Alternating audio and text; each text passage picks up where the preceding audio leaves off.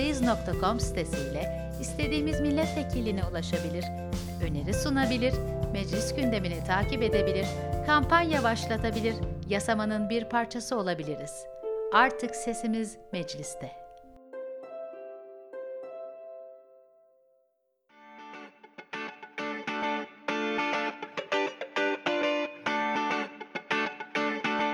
Sivil Ses Podcast ile sivil toplum dünyasında olup bitenlere kulak kabartıyoruz.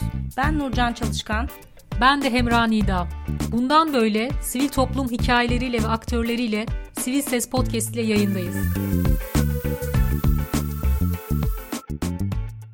Merhaba Sivil Ses Podcast dinleyicileri. Bugün tiyatro sanatçısı Okan Kemancı ile birlikteyiz. Kendisiyle sahne ve set emekçileri platformunu konuşacağız. Okan öncelikle seni tanıyarak başlayabilir miyiz? Tabii. Merhabalar herkese. Okan Kemancı ben. E, Haliç Üniversitesi tiyatro bölümü mezunuyum. Aynı zamanda okulumda yüksek lisansımı yaptım. E, daha sonrasında Mimar Sinan Güzel Sanatlar Lisesi'nde bir yıl dramaturg olarak çalıştım. Hemen arkasından Sınav Koleji ile birlikte e, yaratıcı drama eğitmenliği hayatıma devam ettim. Hala hazırda devam ediyorum. Aynı zamanda Sahne ve Set Emekçileri platformunun yönetimindeyim. E, yönetim e, kurucumuz Balık Ayhan Küçük Boyacı. Namı değer Balık Ayhan. Birçok e, sahne ve set emekçisi kendisini zaten tanır. E, aynı zamanda platformumuzun kurucularından bir felsefe hocamız var. Kendisi fikir babamızdır. Kadir Palalar. E, bu şekilde çalışmalarımızı yürütüyoruz. E, peki Okan, bu platformu kurdunuz. İlk günden bugüne neler yaptınız ve bu fikir nasıl doğdu? Pandemiyle birlikte doğdu aslında. Sadece şundan bahsedeyim öncelikle. Fikrimiz hep vardı. E, fakat bizim fikrimiz sendikalaşmaktı. Sendikalaşabilmek. Daha önce de bu adımlar, adımlar çok kez atılmış. Fakat bir şekilde başarılı olunamamış. Pandemiyle birlikte e, insanlar çok zor durumda kaldılar. Özellikle sahne ve set emekçileri. Çünkü ilk bizim piyasamızı vurdu. İlk sahneleri vurdu. Tiyatrolar kapandı, düğünler iptal edildi, e, restoranlar kapandı. Ondan sonra e, bir karar aldık dedi ki madem biz sendikalaşacaktık, bunu pandemiyle birlikte ilk adımını atalım ama öncelikle şunu yapalım bu insanlara nasıl yardım edebiliriz? Bu yardım edecek insanları nereden bulabiliriz? deyip e, öncelikle Facebook'ta grubumuzu kurduk. Şu an hala hazırda 9000'e yakın kişi e, üyemiz var.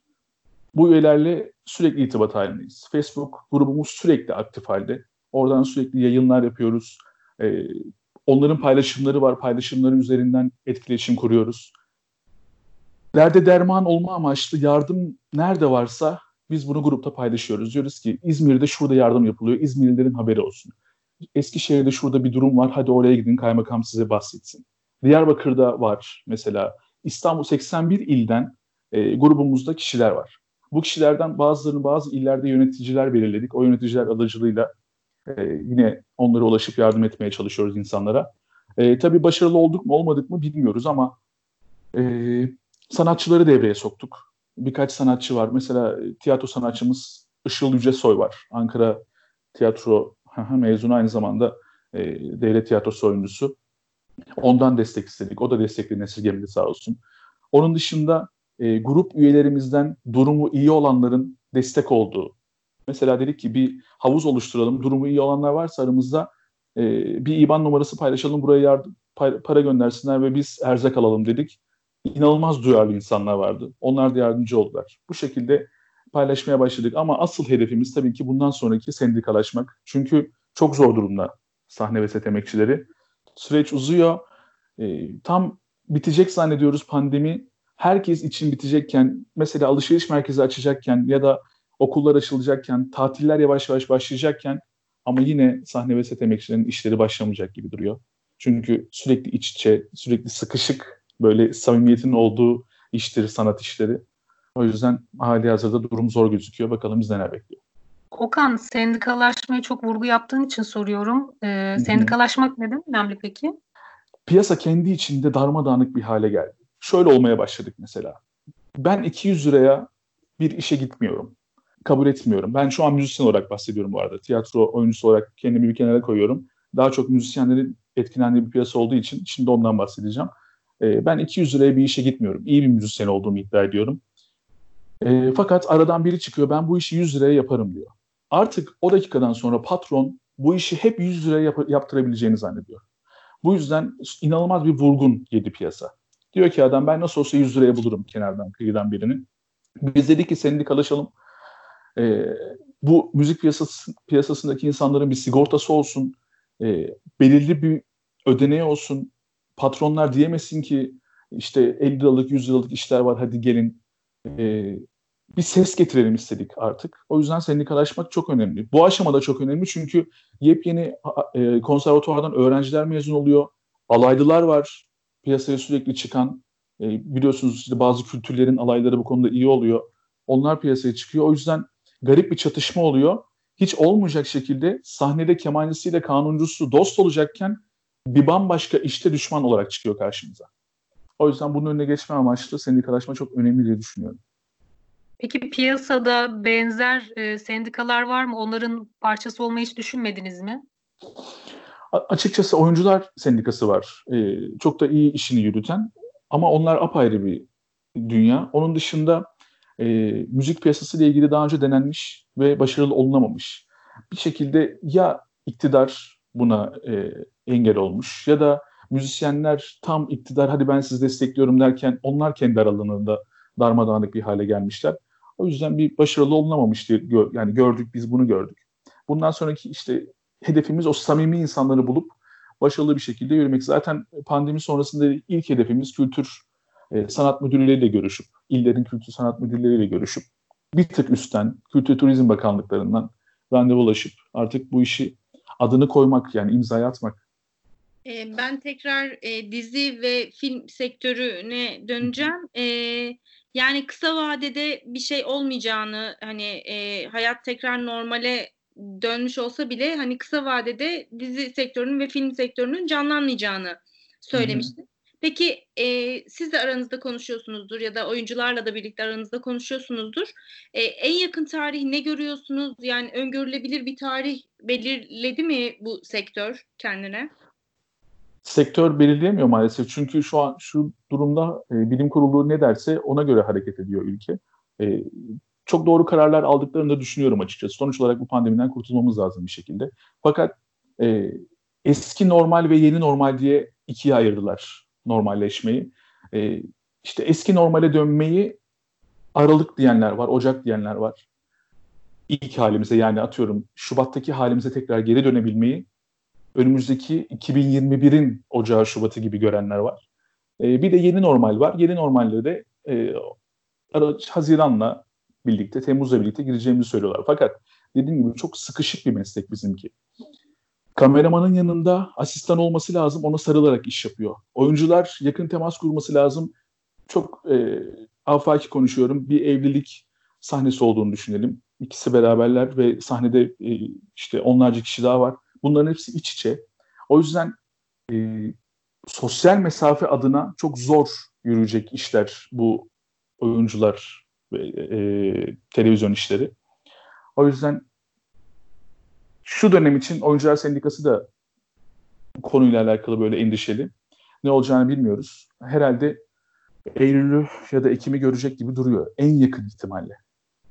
Biraz da hazırlıksız yakalandı tabii ki herkes gibi. Dizi Hı-hı. sektörü de aslında biraz hazırlıksız yakalandı. Çünkü yeni başlayan dizilerin bile hani bir birinci ve ikinci bölümü yayınlandıktan sonra devamının geleceğini hani belki çekilmiştir. Artık eskisi gibi işlemiyor mu? Önceden 13 bölüm paket çekilir, teslim edilirdi. Şimdi daha mı farklı? Şöyle e, aslında 4 bölüm o. Biraz önceden başlıyorlar. O da bir ay önce falan yani bir ay önceden ya da bir buçuk ay önceden çekimlere başlasalar bir dört bölüm depolayabiliyorlar. E, şimdi işler değişti. E, süreç uzadı. Diziler uzun çekiliyor. Böyle olunca da geç saatlere kadar çalışıyorlar ve anca haftada bir tane iş belki bitirebiliyorlar. Çok zor oluyor. O yüzden eskisi gibi değil yani. Belki eğer bir yaz dizisi yapıyorsanız ya da günlük dizi yapıyorsanız çok da e, işin böyle bir seyircinin gözünde gündüz geçirecek, vakit geçirecek bir iş yapalım diyorsanız o işler için evet kenarlarında muhtemelen 20 bölüm 25 bölümleri vardır çekilmiş. Onları izleriz ama onun dışında büyük işler için bu çok zor bunu söylemek. Aslında şöyle kısa bir anekdotla başlamak istiyorum. Çünkü biz Okan'la e, bir seyahatte tanıştık. E, romanlarla evet. ilgili bir sivil toplum çalışmasında birlikte bir seyahat ettik. O günden bugüne de arkadaşlığımız devam ediyor. E, roman kimliğini de açıkçası ayrıca sormak istiyorum. Roman kimliği senin mesleğini nasıl etkiledi? Bunun artıları neler, eksileri neler senin için? Yani hayat hikayemi çok eksilerle başladım tabii. Ee, İlkokuldan ortaokul, lise. Yani okuduğum semt e, romanların olduğu bir semt. Fakat gelen hocalarımız işte e, tam henüz bizi tanımayan, çözmeyen hocalar olduğu için dönem dönem sıkıntılar yaşadık. Ondan sonra e, üniversite hayatında ilk yılında bununla ilgili biraz zorluklar yaşadım roman kimliğinde. Ama ondan sonra e, ben biraz anlatmaya başladım romanların kim olduklarını. Çünkü o kadar farklı şeyler duymuşlar ki.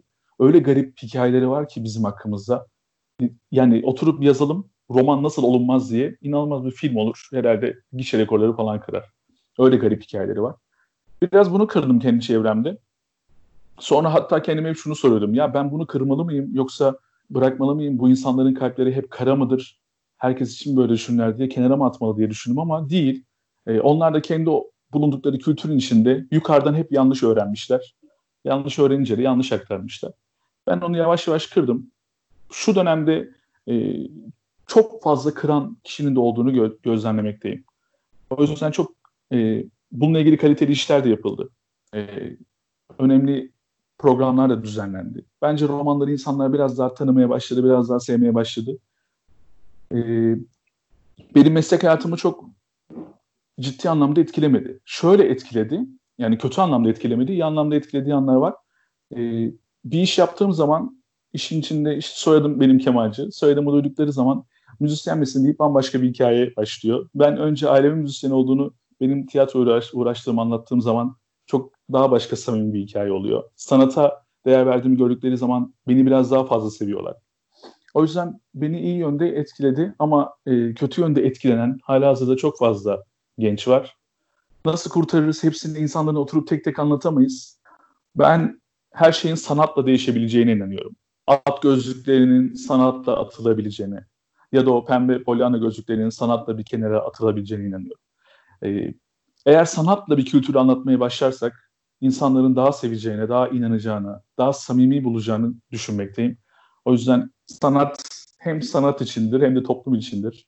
İki felsefeye de sonuna kadar katılıyorum. Biz toplum için, sanat için olanını yaptık, sıra toplum için olanı da. Bunu da yaparsak kültürümüzü çok daha samimi şekilde anlatabileceğimize inanıyorum roman kimliği üzerinden devam etmek istiyorum ama senin aktivist bir tarafın da var. Sivil toplum alanında da çalışıyorsun. Bu anlamda soracağım aslında. Malum toplumda, roman toplumunda e, okur yazar oranı düşük, çocukların okullaşma oranı ne yazık ki düşük.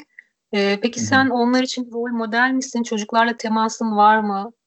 Yapıyoruz. E, kendi oturduğum semtte bunu daha fazla yapma ihtimalim oluyor. Çünkü e, kendimin işinden ayırdığım vakitte evimde oluyorum. Evimde olduğum zaman da semtimde oluyorum. Bu durumda çocuklara daha fazla faydalı olabiliyorum. Yaratıcı drama çalışmalarını çoğu kez yaptık. Çocuklar hikayeyi anlayamıyorlar. O da kafalarında hep bir soru işareti var. Eve geç gideceğim işte sorun olur mu? Ya da işte mahalledeki arkadaşıyla beraber orada ya orada inanılmaz bir enerji oluyor. Tamamen her şeyin dışına çıkıp boş verin şimdi yaratıcı dramayı biz kendi işte roman havamızı oynayalım. Biz kendi şarkımızı söyleyelim durumundalar. Ama yavaş yavaş bunları da attık üzerlerinden. Yaratıcı dramayla beraber çalışıyoruz. E, onlar da kendi kültürlerini bilmiyorlar çünkü. Diyor ki ileride müzisyen olacağım. Çünkü öyle görmüş babadan. E, başka bir şey bilmiyor. Ne olabiliri tam düşünmemiş, yaratmamış kafasında. Biz onların içindeki o yaratıcı çocuğu bulup dışarı çıkarmaya çalışıyoruz. İmkan olsa, imkan verirse bunu inanılmaz bir şekilde Türkiye'nin geneline yayabilsek. Deseler ki Antep'teki lomlara, domlara da gidin. E, size orada biz bunun için gerekli malzemelerin hepsini hazırlayacağız. Orada 100 tane öğrenciyle 10 gün çalışın deseler bunu seve seve yaparım. Seve seve yaparız. Yapacak çok arkadaşım var. E, Ardahan'da desinler, İzmir'de desinler. Bunun için hep hazırız. Fakat imkanlar az. Biraz da bizi kenara atıyorlar sanki. Maalesef bunu söylerken böyle çok duygu sömürüsü yapmayacağım ama biraz da aman kendi içinizde kavrulun, kendi kabuğunuzda yapın bu işleri. Çok da oraya oradan oraya koşmayın diyorlar sanki bize. Böyle çünkü bir kapıyı vurduğumuz zaman hafif açılıyor kapı ama o hani kapının arkasında şey menteşesi vardır ya böyle oradan bakarlar. Tamamen açılmaz kapı. Biraz bizimki o durum galiba. O kapı tamamen açılsa içeri gireceğiz ama açtıramadık. Ee, peki nasıl öngörüyorsun? Yani o kapı bir gün açılacak mı yoksa yani o kapı e, kapalı kalacak ve hani şey e, söyledin ya biraz da kendi yağlarında kavrulsunlar, kendi işlerinde çözmeye çalışsınlar. Yani bu sorun kendi içinizde çözebileceğiniz bir sorun mu? Yüzyıllardır başarılamamış herhalde. Ben okuduklarımdan da bunu gördüm. Bugün hala hazırda bu yaşıma kadar da bunu gördüm. Ne yapsam da ne yapsak da olmuyor. Yani bir yerden e, bir vurgun yiyoruz. Bilmiyorum kültürden rahatsızlıkları nedir açıkçası bilmiyorum. Bunu herkesin için söylemiyorum ya da her siyasetçi için değil tabii ki. Ama e, bizim insanlarımızı çoğu zaman susturmuşlar. Bir de göçmen olduğumuz için böyle, göçmenler oldukları için aman kendilerine bir yer bulmuşlar, sıcak yuvaları var artık susmaları zamanı gelmiş gibi böyle garip bir hal içindeyiz. E, bilmiyorum Sulukule'de yaşananları biliyor musunuz? İşte bir kentsel dönüşüm yapıldı. İnsanları döve döve attılar dışarı. Bugün aynı kentsel dönüşümü yapamayacaklarını o kadar iyi biliyorlar ki, o kadar pişmanlar ki aman nasıl yaparız diye ellerinde 50 tane dosya var. E, nasıl başlasak, nasıl bitirsek diye. Bunu başka kültüre yapamazsınız açıkçası. Ama bizim kültürümüze yapıyorlar. E, bu kapıyı bize kim açar hiç bilmiyorum. Ama artık lütfen bir sesimizi duysun. Çünkü inanılmaz garip cevherler var içlerimizde. Bıraksınlar o çocuklar bir yerlere doğru gitsinler. Çok başarılı olacaklardır eminim. Bence şunu da bilsinler ki o çocuklar yarın öbür gün siyasetçi, öğretmen, doktor oldukları zaman içlerinde öyle bir merhamet var ki, öyle garip insancıl sevgileri var ki garip büyüdükleri için e, çok başka bir şey olabilir ülkede. Yani e, ne bileyim 23 Nisan bambaşka keyifli geçer. 19 Mayıs çok daha güler yüzlü çocuklar görürüz. Çünkü onlar projeleri yapar, bir şeylerden bir yerlerden bir şeyler bahseder, e, başlatırlar. Çok daha mükemmel olur. Bir izin verseler iyi işler yapacağız ama yok. Açıkçası ben umutluyum çünkü e, nasıl ifade edeyim en son işte bir 8 Nisan'da bir kampanya yürütüldü malum. Orada işte çocuklarını doyurmak için dilendiğini söyleyen bir kadına geber şeklinde tepki verildi ve bu çok ciddi infial yarattı. E, her kesimden ünlüsü ünsüzü e, çok ciddi sahip çıktılar ve bu sözü sarf eden kişi görevden alındı. Bu bile aslında e, ufak bir örnek bu topluma sahip çıkıldığına dair bir işaret. Ha, çok fazla ön yargı var. Ne yazık ki çok çok şiddetli ayrımcılık var ama roman sivil toplumundaki gelişmede baktığımız zaman ben umutsuz değilim açıkçası. Şöyle diyelim mi? E, o arkadaşımıza, ablamıza, teyzemize söylenen o laf arkasından evet böyle bir e, kişi görevden alındı o kişi. Fakat yine o mahalleye gidelim bakalım o mahalleye sonrasında neler yapılmış. Bir bakalım yapıldıysa o zaman diyeceğim ki doğru şeyler yapılıyor. Ama görevden alındı ve orada nokta koyuldu. Biz de işte sustuk. Ee, hani bugün benim semtimde gelip görseniz keşke imkan olsa hala kutu erzak gelmiş değil insanlara. İkinci aya girdik. Bu insanlar çalışmıyor. Bu insanlar ya da çiçekçilikle geçiniyor. Günübirlik işlerle. Çoğu müzisyen, çiçekçi. Bu insanlar ne yapacak diye kimse sormuyor. Umutluyum bir yandan. Hiç kaybetmedim hayatım boyunca umudumu. Ama bir yandan da korkuyorum. O korku işte bu süreci gördüğüm için korkuyorum. Bakalım. Şimdi roman meselesi derin bir mesele. Seni de bulmuşken aslında biraz kurcalamış olduk ama buluşma amacımız platform üzerine konuşmak olduğu için Hı hı. tekrar ona dönmek istiyorum ben. Biz bu kaydı 1 Mayıs'ta çekiyoruz ve bugün işçinin, emekçinin bayramı. Sizin de adınız Sahne olsun. ve Set Emekçileri platformu. Aslında biraz emek kavramından bahsedebiliriz bu noktada. Söz sende. Yani TDK'daki anlamı, Türk Dil Kurumu'ndaki anlamı zihin ve beden yorgunluğu emeğin. Ama e, o, o kadar da basit değil. Sadece zihin ve beden yorulmuyor. E, ya da zihni ve bedeni yorulan kişinin arkasında onu bekleyen çocukları ya da eşi de yoruluyor onunla birlikte. E, öyle basit bir yorgunluk değil yani o. E, çok üzülerek söyleyeceğim ama hala e, emeklerinin karşılığını verilmediği e, bir ülkede yaşıyoruz maalesef. Yani o kadar seçmek istiyorum ki kelimeleri kullanırken aman siyasi bir yere gitmesin diye. Ama üzülerek söylüyorum ki hala emeğin karşılığının alınmadığı. Yani şu bir kere şu. Biz e, bugün pandemi olmasaydı 1 Mayıs'ı kutlayabilecek miydik acaba?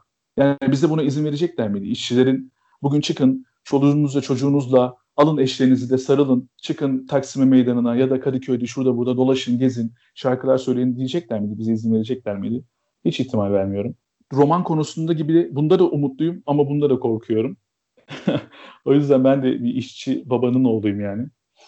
E, neler yaşadığımızı, nasıl büyüdüğümü en iyi ben bilirim. O yüzden e, umarım ve umarım emeklerin alındığı günler çok yakındır ve gelir. Aslında ümit ve korku böyle bir kuşun iki kanadı gibi yani. Bir tarafta korku varken diğer tarafta ümit her zaman olur ve onu dengeler ya. Ee, söylediğin şey doğru. Ee, bir de sektördeki emek sömürüsünden bahsedebilir misin? Tabii. Konunun başında aslında biraz buna değinmiştim. Hani patronun 100 TL'yi bulacağı eleman ve aslında o işin hakkının 300-400 TL olması gibi. Çok var emek sömüren. Emeğini sömürtüren de fazlasıyla var. Yani bu, bunu kabul eden de var. Ya da üzül kızmıyorum da ona. Çünkü ihtiyacı var diyor ki aman evimde çorba pişsin ya kafa mantık. Aman e, çocuğumu doyurayım diye kendini biraz da sömürttürüyor. E, bu da işte üzüldüğüm nokta. Dediğim gibi kızmıyorum ama üzülüyorum. Bu bunlarla mücadele hayatımız boyunca edeceğiz. Bunlar hiç bitmeyecekler. Çünkü kötü insanlar hep var. E, buna şunu söyleyemeyiz. Bunun formülü budur. Bu dakikadan sonra kesinlikle emeklerimiz sömürülmeyecektir diye bir şey söyleyemeyiz. Dünyanın sonuna kadar birileri emek sömürecek. Ben çok güzel bir yazı okumuştum yaklaşık bir ay önce. Çocuklarımızı doktor yaptık ama içlerinde merhamet duygusu var mı bakmadık diyor. Öğretmen yaptık ama öğretebilir mi?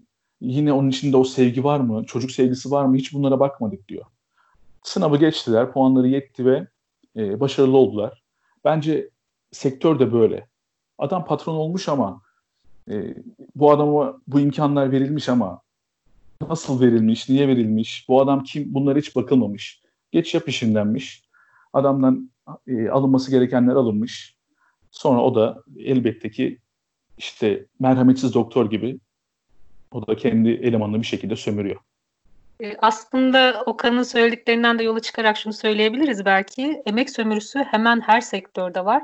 Evet sinema, tiyatro kısmında var ama medya kısmında da inan e, çarpı beştir, çarpı ondur belki. Bizim meslek büyüklerimiz hep gazeteciliğin pahalı bir iş olduğunu söylüyorlar. E, ama şu an bence en ucuz işlerden biri. Çünkü hepimiz neredeyse telifsiz yazıyoruz ya da telifli yazıyoruz ama e, telifimizi alamıyoruz. E, bundan sonra ne olacak, bu düzen nereye gidecek bilmiyorum ama umarım herkes bugün emeğinin karşılığını gerçekten alır.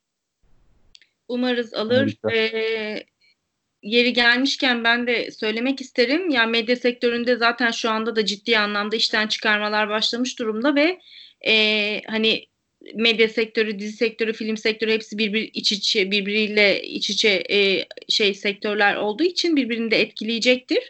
E, önümüzdeki günlerde de e, yani bu e, şeyin aradaki e, uçurumun daha da açılacağı konuşuluyor. E, özellikle medya sektöründe işte işsiz gazetecilerin zaten çok olduğu bir dönemdeyiz. Daha da çok artacağını. Bakalım umarız öyle olmaz. Ne diyelim yani umarız bir an önce düze çıkarız da e, başka sorunlarla ilgilenmeye devam ederiz. Öyle diyelim. Aslında Okan'ın derdinden yola çıktık. Biz dertleştik şu anda. Belki toparlayıp yayının sonuna doğru da gidebiliriz. Nurcan'cığım sana devrediyorum kapanışı. Evet yine güzel yine keyifli bir yayın gerçekleştirdik sevgili e, Okan Kemancı ile birlikte. E, Okan sahne ve set emekçileri platformundan e, bizlerle birlikte oldu.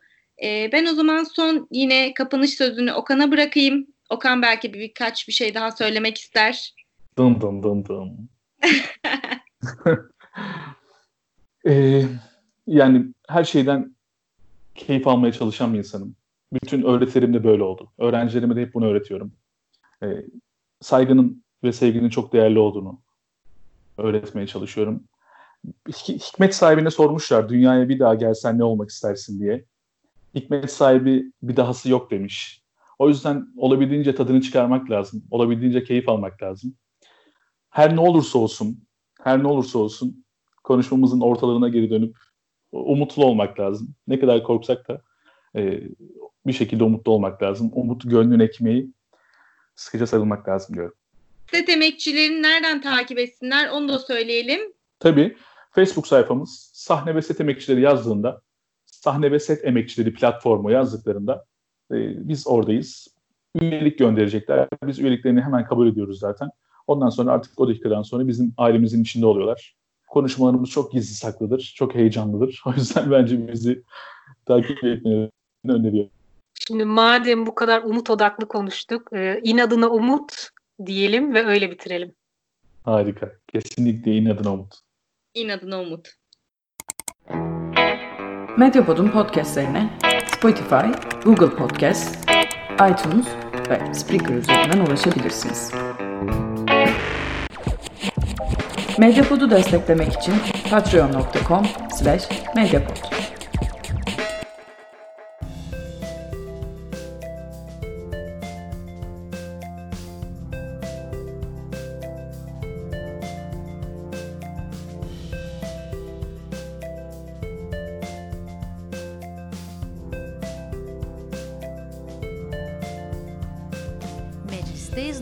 Meclisteyiz.com sitesiyle istediğimiz milletvekiline ulaşabilir, öneri sunabilir, meclis gündemini takip edebilir, kampanya başlatabilir, yasamanın bir parçası olabiliriz.